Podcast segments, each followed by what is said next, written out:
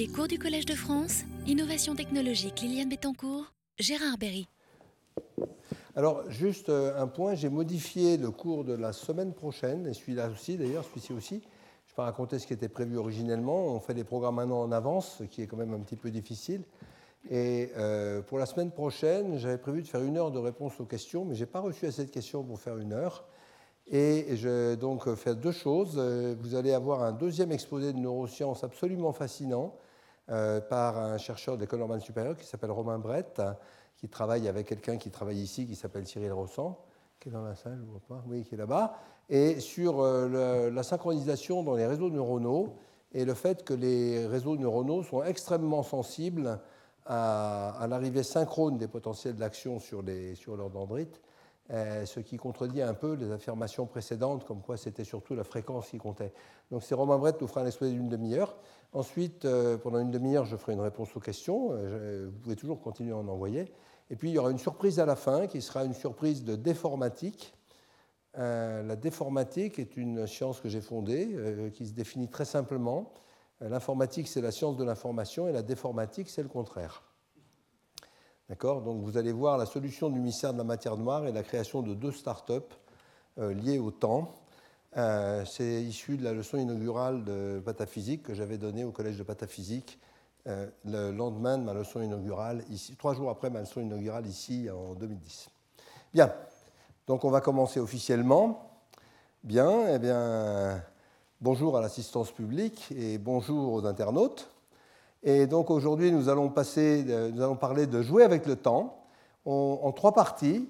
La première partie, ça va être la suite de la, du cours précédent, dans laquelle nous avons déterminé que, euh, que la stabilisation électrique d'un circuit pour tout délai, euh, c'est la même chose que le calcul Bébête en logique booléenne constructive. Euh, donc ce théorème, je vais reprendre la, fin de ce théorème parce qu'on m'a dit que la, fin, j'avais été un peu vite sur le, passage vraiment du continu au discret, donc je vais reprendre ça plus lentement. Et la fin, ce théorème ne donne pas d'algorithme de calcul véritablement efficace. Et on va voir comment, avec des, des compères chez Digital Equipment euh, à l'époque, nous sommes passés à des calculs efficaces et symboliques pour calculer si un circuit fonctionne bien, si un circuit cyclique fonctionne bien. Ensuite, je vous présenterai un très très joli design de circuit que j'ai trouvé sur le web par un thésard de KTH Suède, euh, de synchroniseurs mésochrones et plésiochrones. Mésochrones, euh, je vous rappelle, c'est des horloges qui sont à la même fréquence mais pas en face. Et c'est très joli, c'est plus joli que celui que je vous avais montré, et je pense que ça vaut le coup de le regarder. Et ensuite, je terminerai, et ça introduira l'exposé suivant d'ailleurs de Marc Duranton et Albert Cohen, qui nous parleront de temps réel efficace et euh, sur le, modèle PETAIS de Ptolémée, qui a été développé par Edward Lee et son équipe, pour faire du temps réel distribué, ce qui n'est pas un problème simple. Alors commençons par le calcul de la constructivité. Donc un petit rappel pour ceux qui n'étaient pas là la fois dernière, euh, ils ne vont pas avoir vraiment besoin de, la, fois dernière, mais euh, il y a un petit rappel pour les autres aussi de la fin. Le problème est le suivant, on a un circuit qui a des boucles combinatoires, un circuit cyclique, et il y en a trois sortes. Il y a ceux qui ne veulent rien dire, comme x égale non x. Il y a ceux qui, qui marchent très bien, comme celui-là. Et il y en a, il y a ceux qui marchent bizarrement, comme je rappelle Hamlet, to be égale to be or not to be, euh, qui marchent en logique classique, mais pas du tout euh, en électricité. Et j'avais dit, le, le, théorème central, c'est que l'électricité est intuitionniste et qu'elle ne connaît pas le tiers exclu. Bien. Et donc, on va revenir aujourd'hui à l'origine de ce travail, qui est le papier de Sharad Malik de 1994, qui avait donné un algorithme d'analyse de ce phénomène, mais sans prouver que c'était vraiment un phénomène électrique. Nous, on a rajouté la preuve électrique, et je vais vous montrer l'analyse qu'on a aussi améliorée. Alors, je vous rappelle euh, les faits. On avait développé une logique euh, du temps continu, de la stabilisation en temps continu, la logique UN. Ce sont donc des modèles d'histoire des différents fils, des valeurs des fils.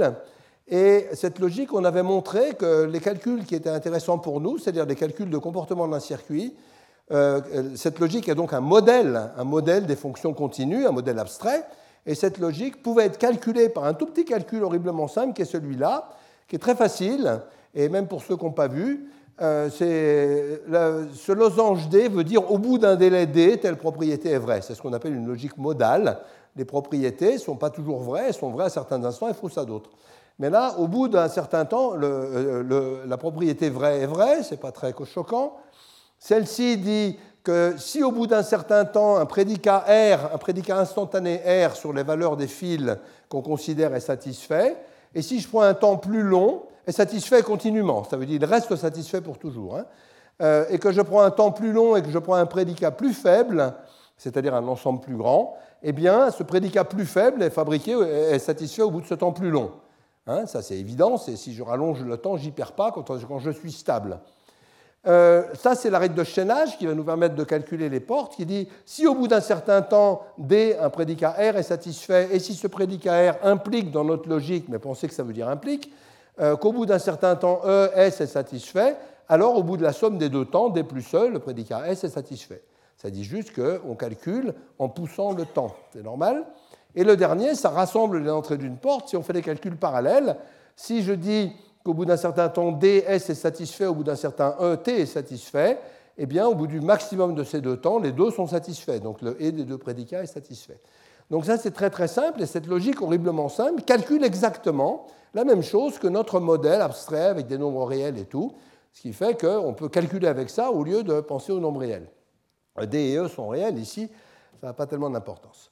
Bien, et je rappelle que euh, voilà comment on avait calculé par exemple ce circuit-là, qui a deux délais D1 et D2. Je rappelle qu'il suffit de stabiliser les délais pour stabiliser les autres portes, qu'on suppose en temps nul. Et l'équation, de ce circuit, c'était ça, on va l'utiliser à plusieurs fois aujourd'hui. S1 devient x bar, ici, à cause de cette négation, S1 devient x bar, les délais, c'est les rectangles, au bout d'un temps D1, et S2 qui est là devient x bar ou S1 bar, puisque c'est un end, c'est la même chose qu'un ou des, notes, euh, plus S2. Alors plus c'est ou et produit c'est et dans cette notation-là, pour ne pas confondre tous les niveaux de logique. Et la preuve, j'avais dit, elle est simple. Euh, ici, on sait, euh, si on prend le cas x égale 0, c'est-à-dire on laisse l'entrée stable à 0, ça veut dire losange 0x, délai 0x. Alors on m'a posé la question, pourquoi pas x? Parce que les formules de notre. on avait dit que les séquents, les formules qu'on calcule, sont toujours de la forme délai quelque chose. Donc x ou délai 0x, c'est pareil, ça a l'avantage d'homogénéiser tout, ce n'est pas très important. Et donc j'ai dit que si x bar est vrai à l'instant 0 et il reste vrai pour toujours, alors S1 devient vrai à l'instant D1. C'est juste dire que la porte met un temps D1 à se stabiliser. Et ici je dis que si x bar est vrai, alors x bar plus S1 bar plus S2 est vrai, c'est évident, puisque c'est un prédicat plus général. Et puis, euh, du coup, on peut passer la porte S2 et dire qu'au bout du temps D2, S2 est vrai aussi. Et donc, au bout du temps euh, max D1, D2, S1, S2 est vrai. Très bien. Tiens, je pense que j'ai dû faire des bêtises après. Euh, on corrigera. Donc, ça veut dire que la région S1, S2 est atteinte en temps max de D1, D2. Très bien. Alors, ça, c'était avec des temps. Et puis, la logique sans temps, c'est la logique constructive où il n'y a pas de temps. Et donc, c'est tout bête, c'est on pousse les valeurs. Donc, quand on a un, et si on sait prouver avec les entrées qu'on a, si on sait prouver que E vaut 0, alors on sait prouver que euh, non E vaut 1, et réciproquement. Si on sait prouver que l'une des deux branches d'un E vaut 0, alors on sait prouver que le E vaut 0. Si on sait prouver que les deux valent 1, on sait prouver que le E vaut 1. C'est dual pour le OU. Et surtout, si, quand on a une équation du circuit, x égale E, 2 euh, points égale E. Si on sait prouver que E égale B, alors on sait prouver que X égale B. Donc ça, c'est une logique où il n'y a pas de temps, qui est horriblement simple. Et le grand théorème, c'est que c'est exactement la même chose. Et alors, ça c'est important, et voilà pourquoi c'était vrai, c'est qu'on peut copier toute preuve avec temps en une preuve sans temps, on oublie le temps. Donc ça, c'est la même chose que dire que x vaut 0. Euh, ensuite, on prend les équations du circuit, on les réécrit dans une autre syntaxe, mais c'est les mêmes. De ça, on peut déduire par les règles de la logique booléenne S1 égale 1. Euh, il faut passer par le nom entre-temps, mais c'est rien du tout. Euh, là, on peut reprendre cette déduction-là et dire que si je sais que x vaut 0, alors je sais que non x ou non s1 ou s2 vaut 1. Et puis, euh, du coup, je sais qu'à cause de cette équation-là du circuit, je peux en déduire que S2 vaut 1. Et avec, ces deux choses-là, la règle qui faisait le max se transporte en une règle qui fait le et. Donc c'est tout bête. On peut enlever le temps. Mais ce qui est plus important, c'est qu'on peut aussi le remettre. C'est-à-dire que si je connais les temps dans mon circuit, et si je prends une preuve booléenne quelconque, eh bien je peux retransformer cette preuve en preuve temporisée. Et ça, ça veut dire quoi? Ça veut dire que toutes les preuves temporisées, pour tous les temps possibles, tous les délais qu'on met dans le circuit, sont équivalentes, puisqu'elles sont toutes équivalentes à la preuve sans temps. Donc les temps ne jouent en fait aucun rôle dans ce circuit. Ce qui joue un rôle, c'est juste la propagation des valeurs. Et donc ça, c'est un résultat fort, mais qui n'est pas simple. Hein, la démonstration n'est pas simple. Bon, donc euh, le résultat final, c'était ça. C'était la probabilité en logique booléenne constructive sans délai caractérise exactement la constructivité électrique pour n'importe quel délai. Et il y a un bonus là-dedans, c'est que les algorithmes de preuve, quand on, remet les délais dans la preuve, eh bien, on calcule le temps maximal, euh, le temps maximal de stabilisation du circuit. C'est-à-dire, on peut évaluer le temps de stabilisation des circuits avec cette preuve. Euh, ce qu'on fait sans, savoir qu'on fait ça, hein, sans aucun problème. Ce que font les électriciens depuis toujours. Alors, juste un petit rappel, donc on avait ça, c'était un cycle combinatoire, et ici, ce cycle combinatoire est tout à fait bon parce que, par exemple, si je prends i égale 1, tous les multiplexeurs qui sont là sont orientés vers le haut, et donc les données suivent bravement ce chemin-là. Et la logique booléenne constructive nous permet de le faire. Euh, le, MUX, c'est une porte très simple, donc je peux passer la valeur de i ici, après je peux passer la valeur de i à travers g, après je peux repasser la valeur de i, j'utilise mes petites règles pour pousser les valeurs dans le circuit. Ce qui a une conséquence fondamentale, c'est que dans un circuit cyclique constructif, les portes ne sont utilisées qu'une fois. Ce n'est pas forcément vrai dans des circuits asynchrones. Par exemple, on peut utiliser plusieurs fois les mêmes portes. Ici, les portes sont utilisées qu'une fois dans ces circuits-là. Et donc, ça veut dire aussi que l'interprétation que je fais en poussant mes valeurs, elle est en temps linéaire, elle est très très rapide. Que le circuit, elle est aussi rapide que si le circuit était acyclique. En fait, la, propagation ne s'aperçoit même pas qu'il y a un cycle. La seule chose, c'est que suivant les entrées, elle peut résoudre ce cycle différemment. Elle peut passer pas par les mêmes endroits. Donc ça, dans STRLV5, contrairement à ce qui est dit dans le livre de Ptolémée, hein, dans STRLV5, c'est fait depuis toujours, c'est l'option moins i, et euh, ça fait du C qui va faire directement ça. Mais ce n'est pas très bien. Pourquoi? Parce que euh, c'est bien, mais calculer ce qu'on a envie de faire, c'est calculer pour n'importe quelle entrée. Mais si on a n fils d'entrée, on a 2 puissance n vecteurs d'entrée. On n'a pas envie de faire 2 puissance n calculs si n est égal à 32, on n'y arrivera jamais. Donc on voudrait avoir un, moyen très simple de calculer très efficacement pour toutes les entrées possibles et pas pour une entrée possible. Donc c'est ce qu'on va faire maintenant. Alors pour ça, on va répondre à une question qui a été posée par Internet, qui est mais quel rapport ça a avec la logique à trois valeurs? Eh bien, ça a un rapport très étroit avec la logique à trois valeurs, dite logique de Clini ou de Scott. C'est Dana Scott qui a vraiment lancé cette logique dans les années 1970. J'ai eu la chance d'assister euh, à son cours euh, pendant 15 jours. Et donc, euh, c'est une logique très simple à trois valeurs, bottom, true, false. Et donc, bottom, ça veut dire je ne sais pas. En fait, ça veut dire beaucoup de choses. On peut lui donner, on peut faire des logiques à 14 valeurs si on veut être plus fin, ça sert juste à rien. Ça veut dire je ne sais pas, ou j'ai pas envie de savoir, ou peut-être il n'y a rien, ou peut-être ça oscille. Pour moi, c'est tout pareil. C'est pas stabilisé. D'accord? Donc, j'en sais rien dans ce travail-là, hein, parce qu'on peut donner plusieurs d'autres d'interprétation. Et puis ici, je dis, l'ordre c'est moins défini que, il y a moins d'informations dans bottom que dans true. Il y a moins d'informations dans bottom que dans false, mais l'information entre true et false est incompatible au niveau de l'information. True et false ne sont pas reliés. OK? C'est deux valeurs différentes. Si vous faites des paires, vous allez les ordonner point par point. Donc ici, c'est représenté vue d'avion. Vous avez bottom-bottom qui est le bottom au milieu. Je ne sais rien sur aucun des deux côtés, donc je ne sais rien. Et sur l'horizontale, vous allez définir la première des deux valeurs et laisser l'autre à bottom. C'est la première possibilité que vous avez pour augmenter l'information. Sur la verticale, vous allez faire la même chose, mais sur la seconde valeur. Donc vous obtenez des résultats à moitié définis. Et puis dans les coins, eh bien, vous faites l'union de tout ça et vous avez donc entièrement défini vos points. D'accord? Donc ça, c'est une fonction euh, à deux arguments. Et donc on voit qu'il y a plusieurs étages dans le calcul. Alors, dans les théories générales, il peut y en avoir une infinité, mais là, on va se contenter d'un nombre fini. Ça ne change d'ailleurs pas grand-chose. Les théories sont fondamentalement les mêmes. Alors, quand on fait une fonction dans ce modèle-là, donc on revient dans un modèle dénotationnel, un modèle de fonction maintenant. Euh, une fonction croissante, ça s'écrit monotone en anglais, mais en France ça dit croissant, c'est plus agréable, puis c'est plus court à écrire. C'est une fonction telle que plus on lui donne d'informations à l'entrée, plus elle en rend à la sortie. C'est logique. Et donc ça s'écrit tout bêtement comme ça, c'est une fonction croissance au centre de l'école. Euh, on va ordonner les fonctions par l'ordre d'information. f est plus petit que f' si f' donne toujours plus d'informations que f. Ça c'est une notion très simple. Et donc, euh, si pour tout x, f de x est plus petit que f' de x. Donc ça, c'est des choses banales qu'avant on apprenait à l'école, maintenant on les apprend de moins en moins. Mais euh, voilà. Et puis une fonction constante, il hein, faut faire attention à ça, une fonction constante, ça veut dire qu'elle est constante partout. Par exemple, la, fonction qui donne vrai à la fois pour bottom, vrai et faux, elle est constante, mais celle-là n'est pas constante, elle est dite stricte. Parce que pour bottom, elle ne donne rien. Elle donne bottom. Alors vous remarquerez que j'appelle vrai et faux, true et faux, euh, TT et FF.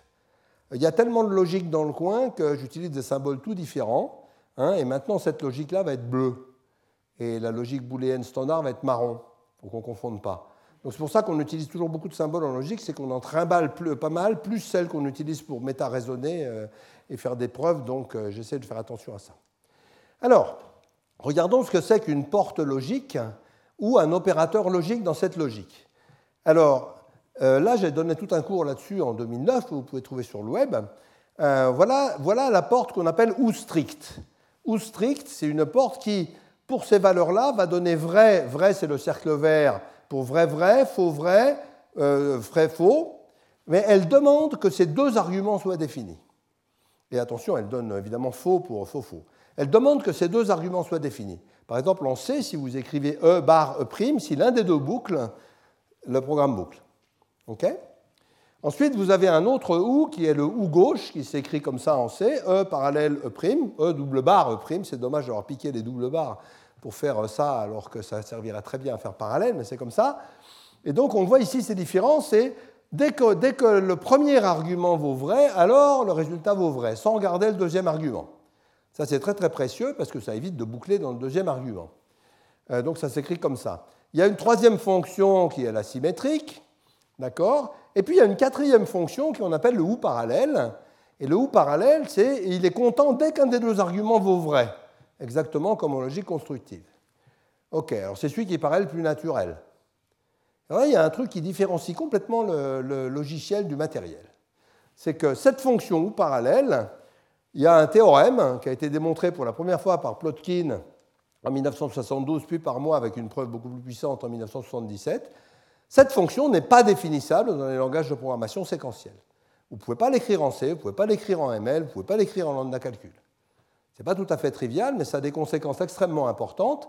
Ça vous dit que vous ne pouvez pas vraiment, vous ne pouvez vraiment pas faire des calculs parallèles avec l'interprète de C. Vous pouvez les simuler, mais vous ne pouvez pas les faire. Vous pouvez fabriquer un scheduler, des trucs comme ça, mais C lui-même exclut le parallélisme à un degré très fort.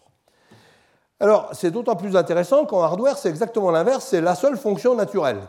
Une porte OU, ça calcule exactement ça. Vous pouvez calculer les autres. Si vous voulez calculer le OU gauche, il faut se rappeler que x ou non x, c'est la fonction qui dit que x est stable. C'est ça qu'on avait vu, Hamlet, x ou non x, ça veut dire x vaut 0 ou x vaut 1. Mais x vaut pas bottom. Hein. Donc vous pouvez calculer, là, vous forcez x, x ou non x et x ou y, ça fait la fonction, c'est une façon compliquée de faire la fonction simple c. et puis si vous voulez faire la fonction séquentielle, ben, vous mettez x ou non x et y ou non y, et x ou y. Et ça, ça intervient effectivement dans des montages qu'on fait, nous, parce que ça permet de donner des causalités euh, garanties sur x, par exemple. Vous, garantissez que vous devez calculer x sur le trajet. Bon, donc ou parallèle, c'est ça. Alors, quel est le rapport avec la logique? Ben, Il est très simple. Si vous regardez vrai-faux donne vrai, ben, c'est cette règle-là. Si vous regardez euh, euh, l'autre, ben, c'est cette règle-là, et si vous regardez la règle faux, c'est cette règle-là. Donc la fonction ou parallèle, c'est le modèle naturel de la logique constructive, que les électrons savent faire depuis qu'ils sont nés et que le logiciel ne saura jamais faire. Le logiciel séquentiel ne saura jamais faire. C'est assez intéressant comme remarque. Bien. Il n'y a pas de tiers exclu. Le tiers exclu est exclu dans la logique constructive. E ou non E, ça ne fait pas 1, ça fait 1 que si E vaut 0 ou E vaut 1. Et c'est la même chose ici. Bottom ou bottom, ça ne vaut pas vrai, ça vaut ça vaut rien, ça vaut bottom. Il n'y a pas plus de tiers exclus. Donc la logique de Scott, c'est l'image de la logique intuitionniste ou de la logique constructive, ça dépend comment on a envie de l'appeler. Alors, pourquoi la logique de Scott est-elle intéressante? C'est parce qu'il y a un théorème de point fixe qui va nous donner une façon uniforme de calculer. Le théorème de point fixe, c'est quoi? Ben, Un point fixe d'une fonction f, c'est un x tel que f de x est égal à x. Ben, c'est tout bête, depuis toujours, si vous vous rappelez le théorème de Banach, la même chose. Point fixe, c'est f de x égale x. Et le théorème dit que toute fonction dans ces domaines-là, ordonnée, admet un plus petit point fixe, celui qui a le moins d'informations. D'accord? Et donc un point fixe, on l'appelle y de f, c'est comme ça, euh, et f de y de f est égal à y de f, et pour tout autre point fixe, y de f est moins défini que, que ça. Et ce point fixe, ça va être exactement la stabilisation du circuit, quand on a un circuit. D'accord? Et donc, cette, chose-là nous donne un algorithme complètement uniforme euh, où il n'y a vraiment pas à réfléchir, c'est de dire que le point fixe est en fait la limite des fn de bottom. Alors, c'est tout simple, hein. on va le faire comme ça. On part de bottom, je ne sais rien, je fais un coup de f. Qu'est-ce qui se passe? J'ai des résultats. On fait un deuxième coup de f, j'ai des résultats meilleurs. Pourquoi? Parce que bottom est plus petit que f de bottom, donc f de bottom est plus petit que f2 de bottom, d'après la, croissance, et qui est plus petit que f3 de bottom. Donc je me fabrique une chaîne où l'information augmente, une chaîne croissance, ça veut dire qu'il y a plus en plus d'informations, et comme mon domaine est fini, ça finit par s'arrêter. Et quand ça s'est arrêté, c'est bon. Quand ça s'est arrêté, j'ai trouvé mon point fixe. J'ai calculé la valeur de mon circuit. Alors ça c'est vrai partout, y compris dans les langages infinis, dans le lambda calcul, etc. Et donc euh, si vous regardez le cours du 9 décembre 2009, et celui d'après, euh, j'en parle très longuement, mais dans un cadre beaucoup plus général. Ce n'est pas pour ça que ça a été inventé, c'est d'abord pour le cadre le plus compliqué. Euh, ça a été une grande découverte, hein. c'est la première fois qu'on a compris vraiment la, façon sémantique de voir le lambda calcul. Alors, regardons ce que ça fait sur le circuit. Donc je vais écrire mon équation là, euh, je vais écrire mon équation. Vous voyez, je garde S1, S2 pour l'instant, après je changerai un peu les notations. bon, là c'est assez simple, si je mets x égale 0, et eh bien là, ça me donne vrai, et puis là, ça me donne vrai, ça n'a pas beaucoup d'intérêt, cette histoire. Euh, par contre, si je mets 1, donc, euh, donc, si je calcule f de bottom, bottom, j'obtiens un vrai, et puis si je calcule f de vrai, vrai, j'obtiens un vrai. Bon, le point fixe se trouve immédiatement, aucun intérêt. Euh, là, il va se trouver un peu plus doucement. Par exemple, je dis f de f1, s2, ici, c'est faux. Hein pour 1, c'est faux, et c'est non S1 ou S2, puisque ici, puisque x est égal à 1, x bar est faux, donc je peux l'enlever du ou. OK? Donc si je calcule f de bottom bottom, là j'obtiens faux, puis là j'obtiens bottom ou bottom, ça fait bottom. Donc j'ai calculé déjà un petit bout. Si je rappelle f encore une fois là-dessus, f de ff bottom, eh bien ici, puisque je prends, euh, je prends c'est f de f1 s2, c'est ça, donc je prends s1 ici, et comme j'ai non s1, eh bien ça fait faux trou. Voilà, et là j'ai fini, je suis arrivé à mon point fixe. Et donc là, je fais un calcul sans penser, sans penser que je propage des booléens dans des portes. C'est un calcul totalement stupide, itératif sur une fonction, et ça marche tout seul. C'est comme ça que fait Ptolémée dans son, dans son interprète, ce qui est d'ailleurs moins efficace que la méthode normale, mais vous allez voir que ça généralise très bien. Donc là, on trouve qu'on est au point fixe et que le résultat final, c'est S1 bar S2. Très bien. Et donc, ça nous dit que pour toute entrée, le circuit se stabilise électriquement, ce qui n'est pas du tout le même monde. Alors, la question maintenant, c'est, au lieu de traiter les vecteurs entrés un par un, est-ce qu'on ne peut pas les traiter tous en même temps d'un seul coup? Et la réponse est si, si, on peut, grâce en particulier à Mr. Randy Bryant et à ses collègues qui ont inventé des méthodes symboliques pour faire ça. Donc l'idée, c'est de travailler symboliquement, de ne pas donner des valeurs à x, mais de garder x symbolique essentiellement. Et d'avoir en plus des codages efficaces, parce qu'on va faire du calcul booléen. Et le calcul booléen, on va en parler beaucoup l'année prochaine, reste un grand mystère. Vous savez que savoir si une formule booléenne est vraie ou pas, c'est le prototype du problème NP complet. Donc euh, normalement, ça a une tête exponentielle. Et puis il y a des gens qui ont inventé, après, alors, du coup, euh, des gens qui ne sont pas trop intéressés, jusqu'à ce que des gens inventent des méthodes efficaces pour calculer dans les cas qui marchent, sans qu'on sache vraiment pourquoi. Ça reste encore euh, un petit peu alchimique, des fois largement alchimique, mais c'est tout à fait utilisable si on prend les bonnes précautions. Donc en particulier, nous, on a utilisé le système d'Olivier Couder, Jean-Christophe Madre et Hervé Toiti. Euh, Jean-Christophe Madre est dans la salle, je le salue. Et ce système a été pour nous une bénédiction absolue, il est fantastique. Et Tom Scheipel euh, de Berkeley a fait l'implémentation pour STL. Alors, comment est-ce qu'on fait ça? Eh L'idée première, c'est de revenir au booléen. On a trois valeurs. Trois valeurs, ça se code avec deux valeurs booléennes. Donc, on va faire un codage. Alors, je vous montre le plus simple et n'est pas forcément le mieux.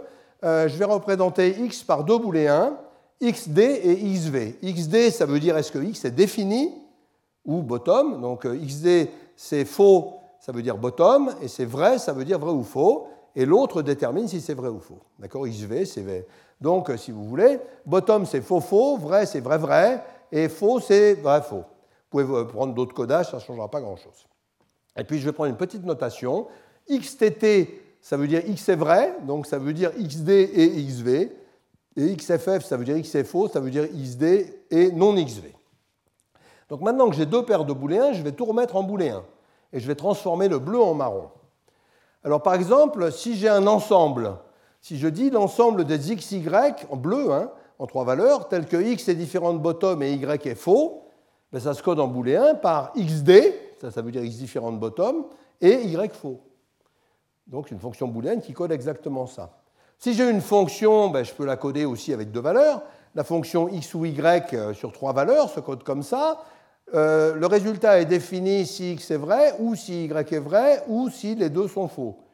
Et la valeur, c'est x est vrai ou y est vrai. Et là, on comprend tout de suite qu'il ne va pas falloir faire ça à la main longtemps, hein, parce que le calcul booléen, ça use vraiment l'esprit. Hein. C'est beaucoup plus dur que les entiers, les booléens.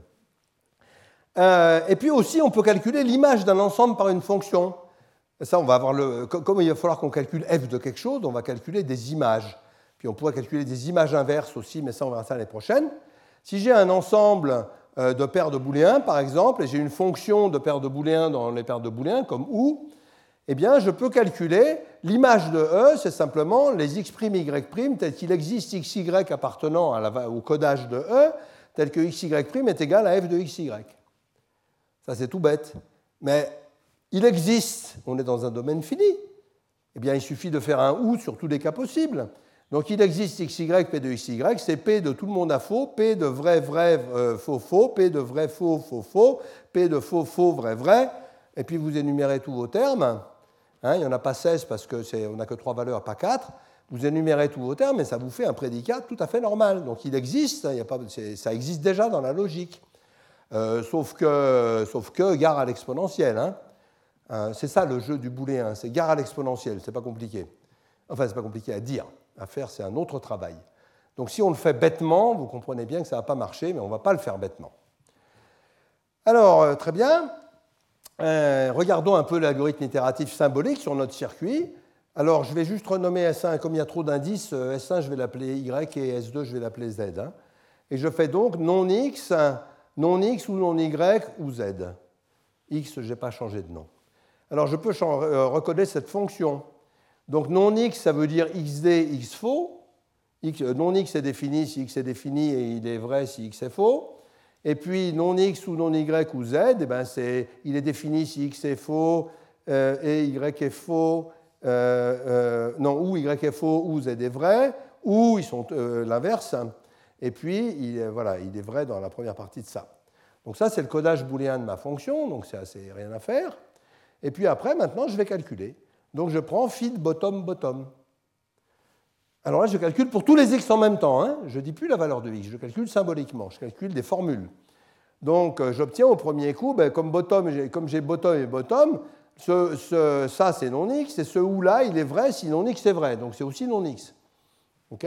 Et donc ça devient phi de faux, faux, faux égale xd, xf, xd, xf. D'accord, ça c'est, il suffit, si vous voulez vous en convaincre, vous le refaites, c'est pas compliqué. Euh, deuxième itération, phi de non x, non x, donc je réitère sur ce prédicat, et là je trouve non x qui ne bouge pas ici, et là il suffit de reporter pour voir que ça fait non x ou non non x ou non x, d'accord, mais non non x c'est, x dans ce, dans ce modèle-là, et donc j'obtiens un non x, x ou non x. Ah, ça dit quoi? Ça dit que si x vaut 0, ça c'est faux et ça c'est vrai. Euh, et si, euh, non, pardon, ça si x vaut 0, ça c'est vrai et ça c'est vrai. Et si x vaut 1, ça c'est vrai et ça c'est vrai. Donc on a exactement nos deux résultats d'un coup. Bien. Alors on calcule comme ça et ça fait xf, xf, xd, xf, xd, xd. Et voilà, et c'est notre point fixe, on est content. Et comme la, la définition des deux sorties S1, S2 euh, ces deux sorties sont définies si X est défini, on en déduit que le circuit est constructif. D'accord? Donc là, on a fait tout d'un coup au prix d'un calcul booléen. On va payer le prix de ce calcul booléen, qui est au pire exponentiel, mais à la main, si on énumère les valeurs, c'est exponentiel aussi. Donc euh, voilà. Alors après, il faut faire ça bien. Et gros, ah, mais un énorme avantage de cette méthode, c'est qu'on a un bonus fantastique. C'est que si on regarde le point fixe, c'est très exactement un circuit acyclique qui calcule exactement la même chose que notre circuit cyclique. Donc on a décyclisé notre circuit. D'accord? Ce qui fait qu'il peut être exponentiellement plus gros. Je l'avais déjà dit ça. Il y a des circuits qui peuvent être exponentiellement plus gros. Donc cette mécanique de calcul symbolique qu'on fera marcher l'année prochaine en vrai, hein, parce que l'année prochaine va être consacrée à la preuve de programme par calcul symbolique ou à l'optimisation par calcul symbolique, on fera marcher ça en vrai. Je ne vous ai pas montré les BDD, ça c'est pour l'année prochaine. Euh, ça fabrique aussi un circuit acyclique et ça a d'énormes avantages. Euh, ce circuit acyclique, on peut l'implémenter. On peut l'implémenter, on peut l'optimiser avec les mêmes algorithmes d'ailleurs, on peut l'optimiser et c'est tout à fait bien. Et euh, si, on a un autre circuit, si on a un autre circuit acyclique, on peut faire la preuve d'équivalence des deux. On verra ça l'année prochaine, comment prouver que deux circuits sont égaux symboliquement avec les mêmes, les mêmes techniques. Voilà, donc ça, ça nous décyclise notre circuit, c'est merveilleux. Il y a quand même des choses en bonus supplémentaires. En fait, si vous vous rappelez, si vous étiez là l'année dernière au séminaire d'Emmanuel Ledino, ils avaient dit qu'un gros problème qu'ils avaient eu quand ils faisaient le rafale chez Dassault Systèmes, c'était que dans l'interface, il y avait, des, des, problèmes, des fois, de cycles qui étaient des faux cycles et qui étaient durs à détecter pour notre compilateur. Là, vous avez deux signaux locaux fin et réarmement, puis vous avez deux entrées top horloge indicateur on. Fin est émis quand vous avez top horloge. Réarmement est émis quand vous avez indicateur on. Mais l'émission de fin est annulée si vous avez réarmement et l'émission de réarmement est annulée si vous avez fin.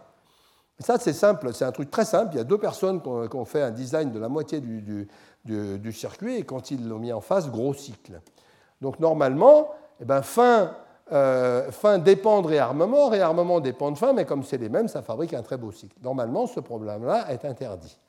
Mais, comme Dassault était au courant, ils ont marqué en tête une information extrêmement importante qui est relation top-horloge incompatible avec dièse, ça veut dire jamais en même temps que, indicateur on. Donc ça veut dire quoi ça? Ça veut dire qu'en fait, il y a un cycle à condition que top-horloge et indicateur on arrivent en même temps. Mais là, ils n'arrivent jamais en même temps, nous dit, euh, nous dit, cette relation. Cette relation, elle implique que fin et réarmement peuvent arriver jamais en même temps. Donc le cycle est toujours coupé, dans un sens ou dans l'autre. Comment est-ce qu'on détecte ça? Ben, C'est très très simple. Et le cycle, il est bon en plus, donc on, sait le compiler, on sait le décycliser même. Donc euh, comment est-ce qu'on fait? Eh bien, le bonus, c'est que l'algorithme qu'on a donné là, il nous donne exactement le prédicat sur les entrées qui nous dit quand le circuit est bon peut-être que le circuit n'est pas bon pour toutes les entrées, et là, il va nous calculer exactement le prédicat euh, que, les deux circuits, que les deux signaux d'entrée doivent être incompatibles. On ne peut pas avoir les deux en même temps. Et là, on avait trouvé tout à l'heure XD, XD, donc c'était bon tout le temps. Mais ce que le calcul symbolique ferait, c'est calculer quand c'est bon. Donc le calcul symbolique, c'est fantastique, c'est un outil totalement dément. Et ça nous dit quand c'est bon. Et donc nous, on prend le circuit, on lui dit, on dit, ah mais c'est bon parce que vous avez mis la relation. Alors on n'est pas au bout de nos peines, parce qu'on a la même chose, mais à travers un autre temps. J'ai dit qu'on allait jouer avec le temps.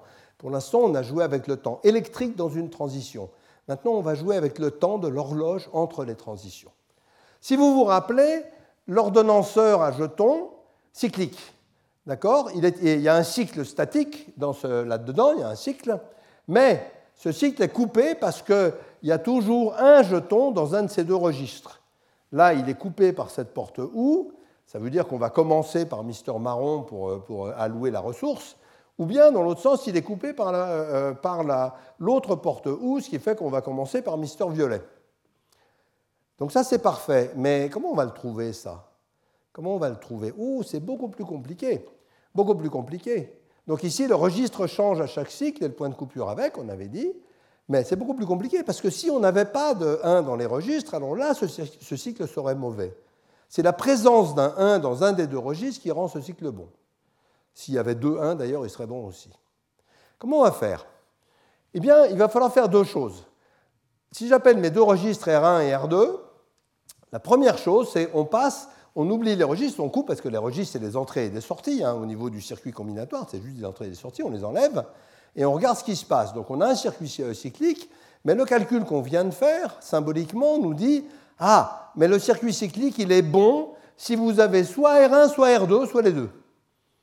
D'accord? Et nous, on dit, ben, ça tombe bien parce qu'on va les avoir. Le jeton, il va tourner. Mais comment on le sait? Eh bien, on va le savoir par un calcul sur le temps. on va explorer toutes les évolutions possibles de notre système à travers le temps, mais le temps complet cette fois, pas seulement le temps à l'intérieur d'un instant, le temps de tous les instants. On va explorer ce qu'on appelle l'espace des états atteignables. Donc ça doit être vrai à l'instant initial, et là on a mis un jeton quelque part, donc c'est bon, mais ça doit être préservé dans l'exécution. Cette propriété R1 ou R2 doit être un invariant de l'exécution. Et effectivement, il va falloir calculer l'ensemble des états atteignables, donc jouer avec un autre temps. Et on joue avec cet autre temps exactement de la même façon que précédemment, mais là on n'a pas besoin de passer en trois valeurs, on le fait en deux valeurs. Euh, un circuit, ça se met toujours sous la forme d'une partie combinatoire, qui ici va être cyclique, mais ce n'est pas grave, puisqu'on sait la cycliser. Et puis ici, les, registres. OK? Donc, ce qui est important pour nous, c'est les états que ça peut prendre. Donc, c'est la fonction prochain état qui dit quand je suis dans un certain état de ma mémoire et que j'ai certaines entrées, je vais dans un nouvel état de la mémoire. Cette fonction-là se code en booléen. Alors, je peux partir des états initiaux des registres. Par exemple, tout le monde à 0 ou 1 à 1. Ici, je suis parti avec tout le monde à 0. Normalement, pour faire 1, on met des oreilles au registre, on les transforme en registre Mickey. Regardez mes premiers cours de l'année dernière. Et je pars donc de l'état initial, et puis je fais la même chose. Je vais calculer R1, qui est l'ensemble des états que je peux atteindre en 0 ou 1 coup. Pour ça, j'applique la fonction n à l'état R0 en calculant symboliquement sur mes formules, comme on l'a fait tout à l'heure. Puis j'applique euh, R2, je calcule R2. Et à chaque étape, je vérifie que mon prédicat que je veux euh, satisfaire est satisfait, que j'en sors pas. Ça, c'est facile à faire. Enfin, facile. Ça fait bosser les BDD, mais en gros, c'est des formules A implique B. Il faut vérifier qu'A implique B est vrai. À la main, euh, pas. Et puis je continue comme ça jusqu'à ce que je trouve, comme tout ça, le nombre d'états est fini, ça va finir par s'arrêter. Et là, je trouve le point fixe. Et R, c'est le point fixe, ça veut dire que c'est l'ensemble des états du circuit, des états atteignables du circuit. Donc, après avoir calculé symboliquement l'instant, on calcule symboliquement entre les instants, donc on a joué avec l'ensemble du temps, et ça marche très bien. Alors, la question qui est dure, c'est bon, ce calcul, c'est bien, à la main, on ne saura pas le faire, mais est-ce qu'on saura le faire en machine Et c'est là qu'il faut être très malin. Si vous le faites bêtement en machine, vous êtes sûr que ça vous explose à la figure à la première occasion, pourquoi? Parce qu'une image directe, c'est compliqué, c'est compliqué. Et donc, ce qu'on fait, euh, Madré-Couder en particulier, c'est d'être très malin dans ce calcul et de dire que quand j'applique une fonction à un ensemble, je vais dire, comme je l'applique à un sous-ensemble, je vais commencer par simplifier la fonction avant de l'appliquer, sachant qu'elle ne s'applique qu'à sous-ensemble, etc. Il y a énormément de choses très très malignes. et euh, le résultat encore plus malin, c'est qu'une fois qu'on a calculé tout ça, on sait que l'espace des états atteignables de ce circuit, c'est pas tout. C'est pas tout. Et alors donc là, on peut fantastiquement optimiser notre circuit, et on verra ça l'année prochaine. Et en, mettant tous ces algorithmes bout à bout, tous ces algorithmes symboliques, on bat totalement systématiquement les humains. Les humains n'ont pas leur chance pour fabriquer des circuits un peu compliqués par rapport à ces algorithmes à condition que ce ne soit pas des chemins de données, que ce soit des chemins de contrôle. Les chemins de données, si vous faites ça sur un multiplieur, vos algorithmes ne vont jamais répondre. Mais sur les protocoles, typiquement, euh, ou sur les DMA ou tout ça, on a toujours battu les humains. Bien, donc ça c'est le cours de l'année prochaine euh, qui va s'intéresser à ça, avec différentes techniques. Il n'y a pas que les BDD, il y a SAT, il y a, des tas d'autres choses. Bien, alors ça, ça finit l'histoire des circuits cycliques. Et maintenant, on va revenir à la synchronisation entre deux horloges. Hein Synchronisation entre deux horloges, c'est très important, là, les, les, éléments de synchronisation, parce que, comme on l'avait dit, et comme l'avait dit François Anceau, on peut pas, c'est pas si facile de, transformer, de transporter une horloge partout. Lui avait montré une technique pour le faire dans son séminaire, mais il y a aussi des fois où on n'a pas envie de le faire et on va dire, bon, ben, on a des zones très précises, puis on va envoyer l'horloge ailleurs, et là, bon, ben, l'horloge va être décalée, mais toujours du même, de la même chose, donc il faut un protocole pour passer de l'un à l'autre. Et puis peut-être que les deux horloges vont varier un petit peu, mais pas trop, ça va bouger, ça va pas être très... Alors, je vous rappelle les, choses après. Euh, donc le papier s'appelle Low Latency et L'Overhead Mesochronous and Plesiochronous Synchronizer, je le trouve très élégant. Euh, il est date de 2011, donc c'est un papier récent. Alors, rappelez-vous, quand les horloges, il y a plein de cas sur les horloges, là on va considérer les horloges qui ont même fréquence et qui ont un décalage de phase constant parce qu'on n'a pas voulu le compenser et qu'on a simplement deux parties de circuit qui sont assez loin et qu'on veut juste faire passer de l'information. Euh, tout ça est intéressant, je vous parle que, de ce cas-là, et puis tout à l'heure du cas plésiochrone, et des fréquences différentes, on en a parlé dans le premier cours euh, sur la métastabilité. Et là, on va jouer avec la métastabilité, on va profiter honteusement de la métastabilité. Alors, l'idée est très simple au départ, c'est, regardez, ici j'ai une horloge bleue, et j'ai un signal noir qui est produit sur l'horloge bleue, ça veut dire qu'il change au front montant. Hein, alors on est habitué maintenant, on met des fronts verticaux parce qu'on sait bien que ce n'est pas vertical, mais ce n'est pas grave. Ce qu'il y a, c'est quand deux fronts sont trop près, ça peut être gênant. Alors si on prend cette horloge par exemple, on voit bien ici, tiens, c'est, oui, cette horloge, on prend une horloge décalée un peu n'importe comment. Euh, vous voyez là, l'horloge, elle a été décalée presque d'une demi-phase, et on voit que si on échantillonne euh, le signal noir par le, front montant bleu, ben, il n'y a pas de problème, ça marche tout seul. Il n'y a pas de problème. Ça, c'est le cas fastoche. Le cas moins fastoche, c'est quand on, quand on a un conflit. C'est-à-dire quand on va ici avoir une horloge où les fronts montants sont dans la zone de métastabilité. C'est-à-dire le signal noir, il va pouvoir changer en même temps que, que l'horloge marron. Et là, on a vu que là, il se passait n'importe quoi, pas n'importe quoi, c'est-à-dire qu'on obtient un résultat non déterministe. Donc là, on voit bien que si on échantillonne par le front montant, euh, on va être métastable à chaque coup, en gros. Donc ce n'est pas une très bonne idée. Par contre, si on échantillonne sur le front descendant, là, il n'y a aucun problème. OK? Donc on va se dire, on va échantiller par le front descendant dans ce cas-là. Et dans le cas suivant, euh, c'est l'inverse. Donc le front descendant arrive en même temps au front montant. Donc si on se dit on va échantillonner avec le front descendant, eh bien là on a perdu, il faut échantillonner par le front montant ce coup-là. Donc, je vous avais montré un synchroniseur mésochrone, mais en vous disant que la première chose à faire, c'était qu'il y avait un compteur dans ce synchroniseur. Vous savez, on avait trois registres, un compteur, et la chose qu'il fallait, c'était initialiser ce compteur. Mais ça, ça veut dire qu'il faut connaître d'avance le décalage d'horloge. Le synchroniseur que je vais vous montrer, il va découvrir ça tout seul. Hein, il va avoir une petite phase d'apprentissage, et ensuite, il va coûter plus rien. Il va coûter plus rien, et énergétiquement, il est assez fabuleux, ce synchroniseur, donc ça vaut le coup de le regarder. Donc ici, on peut tout à fait enregistrer sur les fronts montants, mais pas sur les fronts descendants. Alors comment va marcher ce synchroniseur? Euh, La première chose, c'est qu'il va faire deux échantillonnages, un sur le front montant et un sur le front descendant, puisqu'on sait qu'il y en a au moins des deux qui sera bon. Et ensuite, il va essayer de découvrir dans une phase initiale lequel va être le bon, même en, même en circonstances de métastabilité.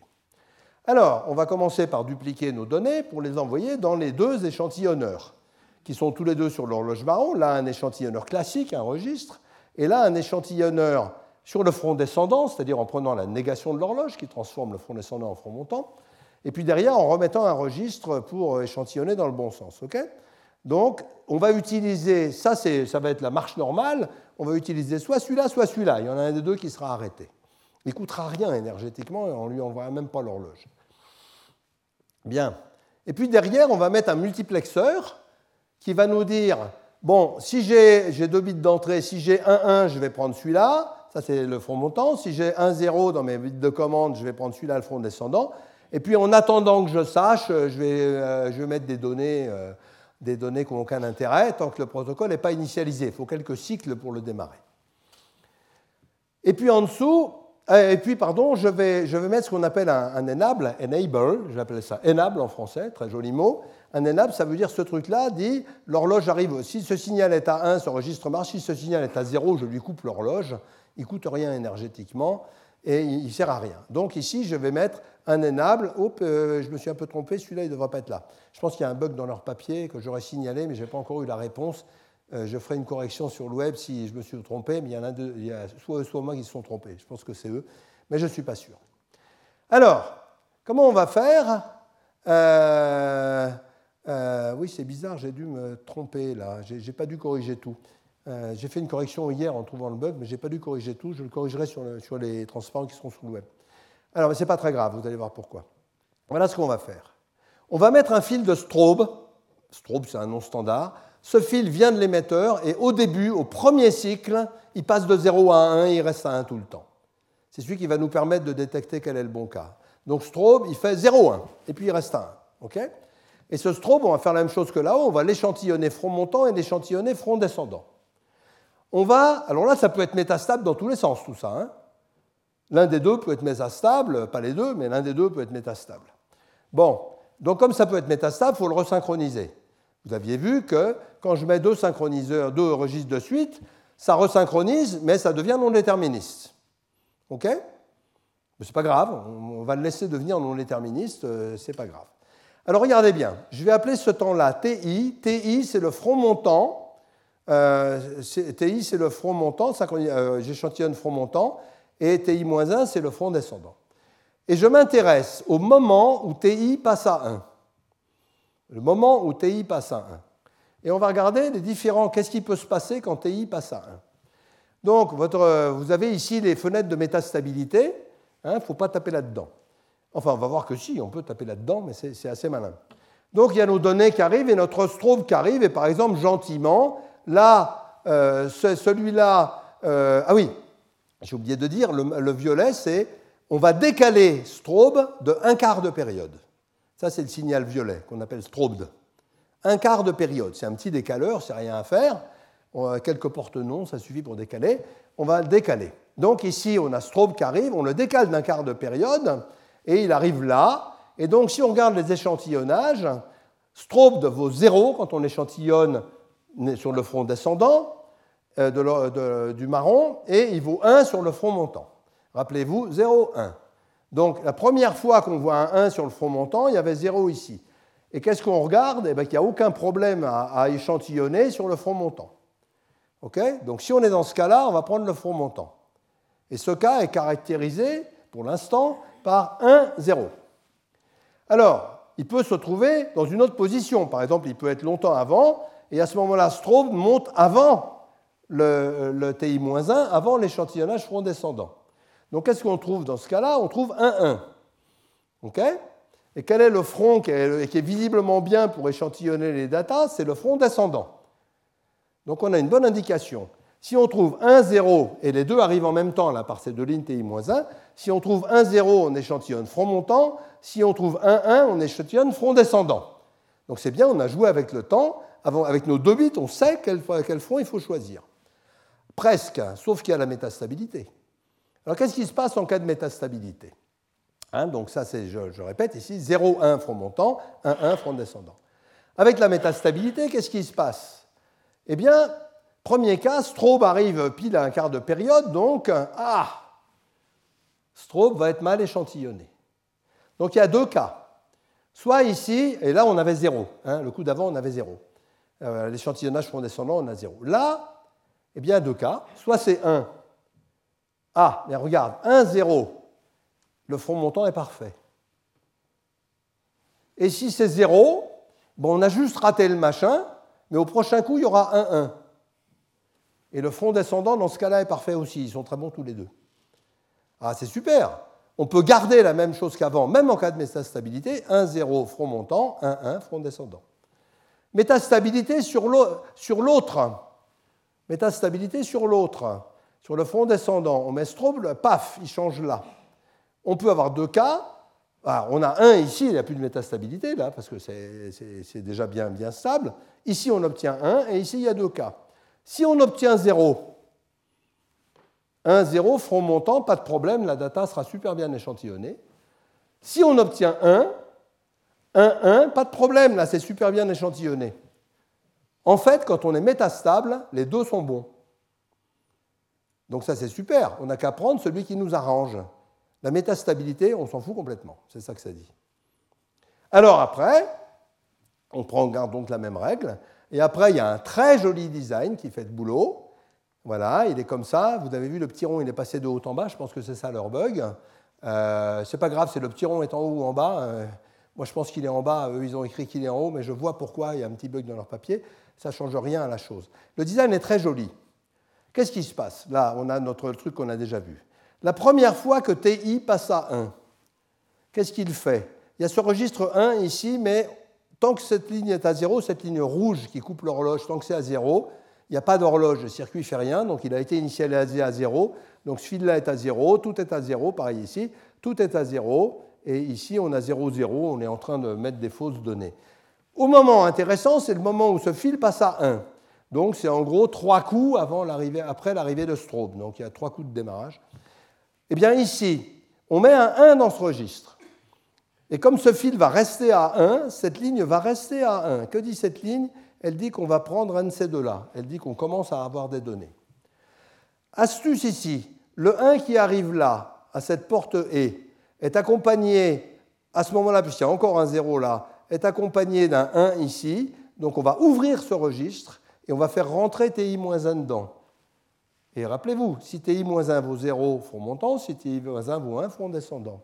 On le fait rentrer dedans, puis immédiatement après qu'on a un 1 ici, on referme ce registre. Parce que si on ne le refermait pas, on, obtiendrait, on aurait un 1 qui serait échantillonné. Donc juste au, moment, juste au moment où on a le premier 1 ici, hop, on prend la valeur de TI-1 et on enlève l'horloge du registre. Comme on enlève l'horloge du registre, il ne va plus rien consommer non plus. on peut d'ailleurs éteindre euh, ceux-là aussi, on peut les éteindre si on a envie. Et puis voilà, alors il n'y a plus qu'à dire maintenant, bon, ben, suivant que c'est un 0 ou un 1 ici, on va choisir un des côtés et on va annuler un des deux chemins. On va choisir le chemin de données en coupant l'horloge à un des deux. Donc ça, c'est très élégant. Une fois que ça marche, ça coûte que dalle. Hein et euh, il n'y a pratiquement pas de latence. Vous regardez, la latence, c'est juste ça. Et une fois que c'est installé, et l'installation est très rapide. Donc je pense que ce synchroniseur est vraiment très joli. Et alors, est-ce qu'on peut le rendre plésiochrone eh bien, La réponse est oui. On peut le rendre plésiochrone, mais c'est plus compliqué. Plésiochrone, ça veut dire que les deux horloges vont hein, alors, comme disait François Inso, elles peuvent rester euh, très métastables, euh, très en même temps. C'est le cas favorable. C'est assez rigolo. Dans ce cas-là, c'est vrai parce qu'on peut échantiller sur n'importe quel de deux fronts quand on a décalé d'un cran. C'est tout à fait bon. Et euh, parce, parce que c'est métastable sur le décalage. Alors, mais dans ce cas-là, la différence, c'est qu'il faut changer strobe de 0 à 1 à chaque instant. Et en s'y prenant bien, avec un design qui est nettement plus compliqué, mais, mais pas tellement, euh, qui est dans la tête, je ne vais pas vous le détailler ici. Si on s'y prend bien, eh bien, on prévoit toujours à l'instant t quel sera le bon front pour l'instant t plus 2. D'accord? On prévoit avec sûreté à chaque coup d'horloge comment il faudra. Euh, donc là, ben, au lieu de garder un, chemin de données complètement constant, on va faire osciller le chemin de données selon la prévision. Et ça, c'est tout à fait malin. Alors, il y a beaucoup de choses à vérifier. Hein. Euh, euh, ça, c'est fait dans la tête. Il y a pas mal de calculs à vérifier. En particulier, que, bon, quelles sont les frontières qu'on tolère pour la GIG, quelles sont les, frontières qu'on tolère pour les, changements de fréquence, etc. Mais ça fonctionne pareil et je pense que c'est un très beau travail de jeu avec le temps. Euh, j'avais envie de vous le montrer. J'ai trouvé cette semaine et je pense que c'est vraiment très bien. Il y en a d'autres, hein. il y a beaucoup de gens là-dessus, il y a beaucoup de gens qui essaient d'améliorer ces petits designs. Et ça vous montre aussi que les circuits, même quand c'est petit, c'est vraiment beau. Ce qui n'est pas totalement vrai des logiciels. Hein. Les logiciels, ça, commence à être beau quand c'est un peu plus gros. Euh, mais les circuits, c'est extrêmement utile quand c'est tout petit. Bien, et je voudrais terminer donc les cours, puisque la fois prochaine ce sera question. Euh, je voudrais terminer par euh, PITIDES, donc la méthode qu'emploie. Donc on revient dans le logiciel ou dans le mixte matériel logiciel et on veut faire du temps réel distribué. Pourquoi du temps réel distribué? Eh bien parce que c'est plus possible de faire du temps réel sur une seule machine. Dans votre voiture, j'ai déjà dit, vous voulez synchroniser les freins, et puis les freins, les freins et la, suspension, ce n'est pas fabriqué par les mêmes gens. Donc vous avez des ordinateurs différents, il faut synchroniser tout ça. Mais faire de, faire de la synchronisation sur, euh, sur des systèmes distribués, alors on sait que c'est compliqué. Avant, on pensait que ce n'était pas vraiment faisable. On n'avait pas de bonne solution. On verra d'autres solutions tout à l'heure. Mais là, c'est une solution qui est vraiment faite pour le contrôle, pas forcément pour les calculs parallèles hyper rapides, dont on parlera après, euh, mais qui est assez simple. Elle repose sur pas mal de choses dont on a parlé. Elle repose sur Ptolémée, dont on a longuement parlé. Elle repose sur la synchronisation d'horloges. Ici, on va avoir des capteurs, on va avoir des actuateurs, on va avoir des, ça peut être un simulateur, mais on peut aussi générer du code hein, pour ça. Il peut y avoir une vraie usine sur le trajet. Et donc, on a un système dans lequel le temps va jouer un rôle essentiel. Alors, les acteurs vont spécifier les calculs et on va faire comme d'habitude, on va les supposer en temps zéro, on va mettre des délais à côté pour dire combien de temps ils prennent en fait.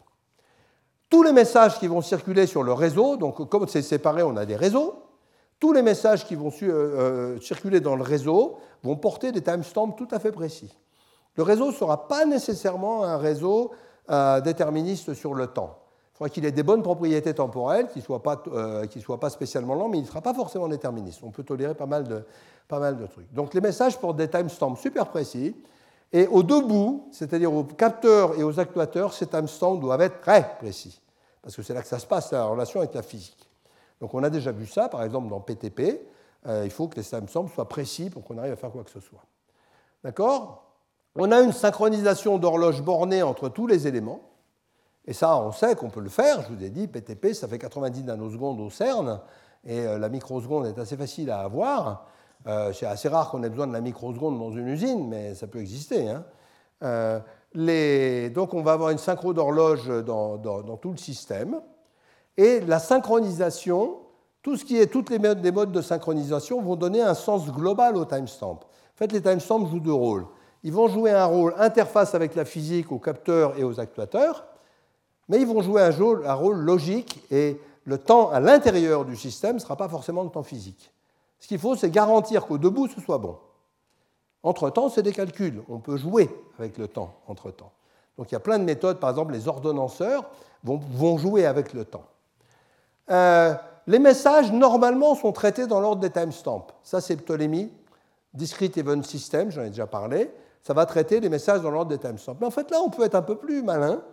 On peut dire, bon, s'il n'y a pas de relation causale entre deux messages, on n'est pas forcé de les traiter avec des timestamps. La seule chose qui compte, c'est quand ça arrive en bout de chaîne dans les actuateurs, eh bien les timestamps soient les bons. Donc on peut tout à fait relaxer le système de, scheduling, ceux qui font d'ailleurs, peut tout à fait le relaxer à l'intérieur à condition d'avoir bien étudié les causalités de ce qui se passe à l'intérieur. Et ça, c'est très bien expliqué dans leur papier. Ce n'est pas, pas, totalement simple. Hein. Ici, les capteurs sont, deviennent des acteurs, d'accord et le timestamp, il faut que ce soit la date de mesure. Il faut que ce soit en fait pas égal à la date de mesure, il faut que le timestamp soit le plus près possible et après la date de mesure. Aux actuateurs, c'est le contraire, les timestamps n'ont pas du tout le même sens. Les timestamps, c'est le temps limite auquel doit être fait l'action, ou bien le temps exact auquel doit être fait l'action, à un stuc près, bien entendu. Tout ça, ça demande une analyse de stabilité. On ne peut jamais être parfait, mais en gros, ici, on dit quelle est l'heure de la mesure, et ici on dit quelle est l'heure à laquelle doit être fait le résultat. Et vous voyez bien que la contrainte temporelle, c'est que les messages qui arrivent ici à l'actuateur avec un temps fais-moi ça au temps t, si le temps réel tau est plus grand que t, il y a un problème. Après, c'est trop tard. Hein et, mais s'ils arrivent avant, c'est pas comme chez militaire. Chez militaire, on dit avant l'heure, c'est pas l'heure, et après l'heure, c'est plus l'heure. Eh bien là, c'est bon, avant l'heure, il n'y a pas de problème, il suffit d'attendre. D'accord? Bon, Évidemment, s'il y a plein de trucs qui arrivent à faire en même temps, hein, donc il va falloir analyser un peu sérieusement les systèmes, mais le principe est là. Le temps réel est aux deux bornes, à l'intérieur, le temps est un timestamp qui doit prévoir que ça va bien se passer dans la chaîne. Mais la chaîne peut être arbitrairement maligne. Par exemple, si la latence est assez grande, on peut tout à fait désynchroniser à l'intérieur et, euh, et utiliser des, méthodes de, calcul qui ne sont pas forcément celles de discrete events. On peut relaxer, parce que discrete events fait tout dans l'ordre. Voilà. Donc la maîtrise, une fois qu'on a mis les délais à l'intérieur, et ces délais, bien sûr, il faut les mesurer.